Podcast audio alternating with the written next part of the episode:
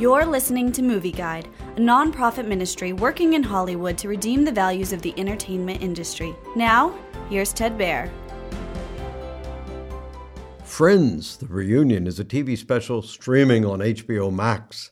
A lit set on the Warner Brothers lot illuminates the old set from the Friends television series on a day like any other, except that the program's six mega famous stars will reunite on camera seventeen years after shooting the finale.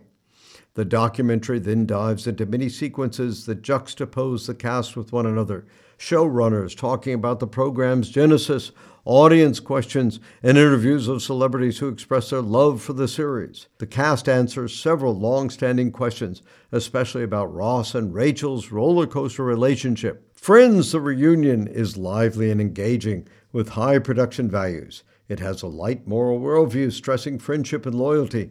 However, one woman makes a humanist feminist comment about taking control of one's life as a woman.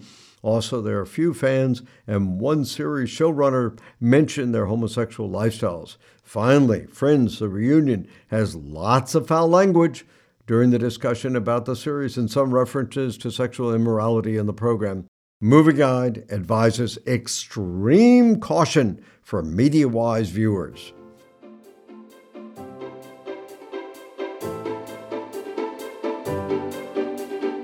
Movie Guide works to protect you and your family from the negative influences of the media and is also working in Hollywood to redeem its values from a biblical perspective.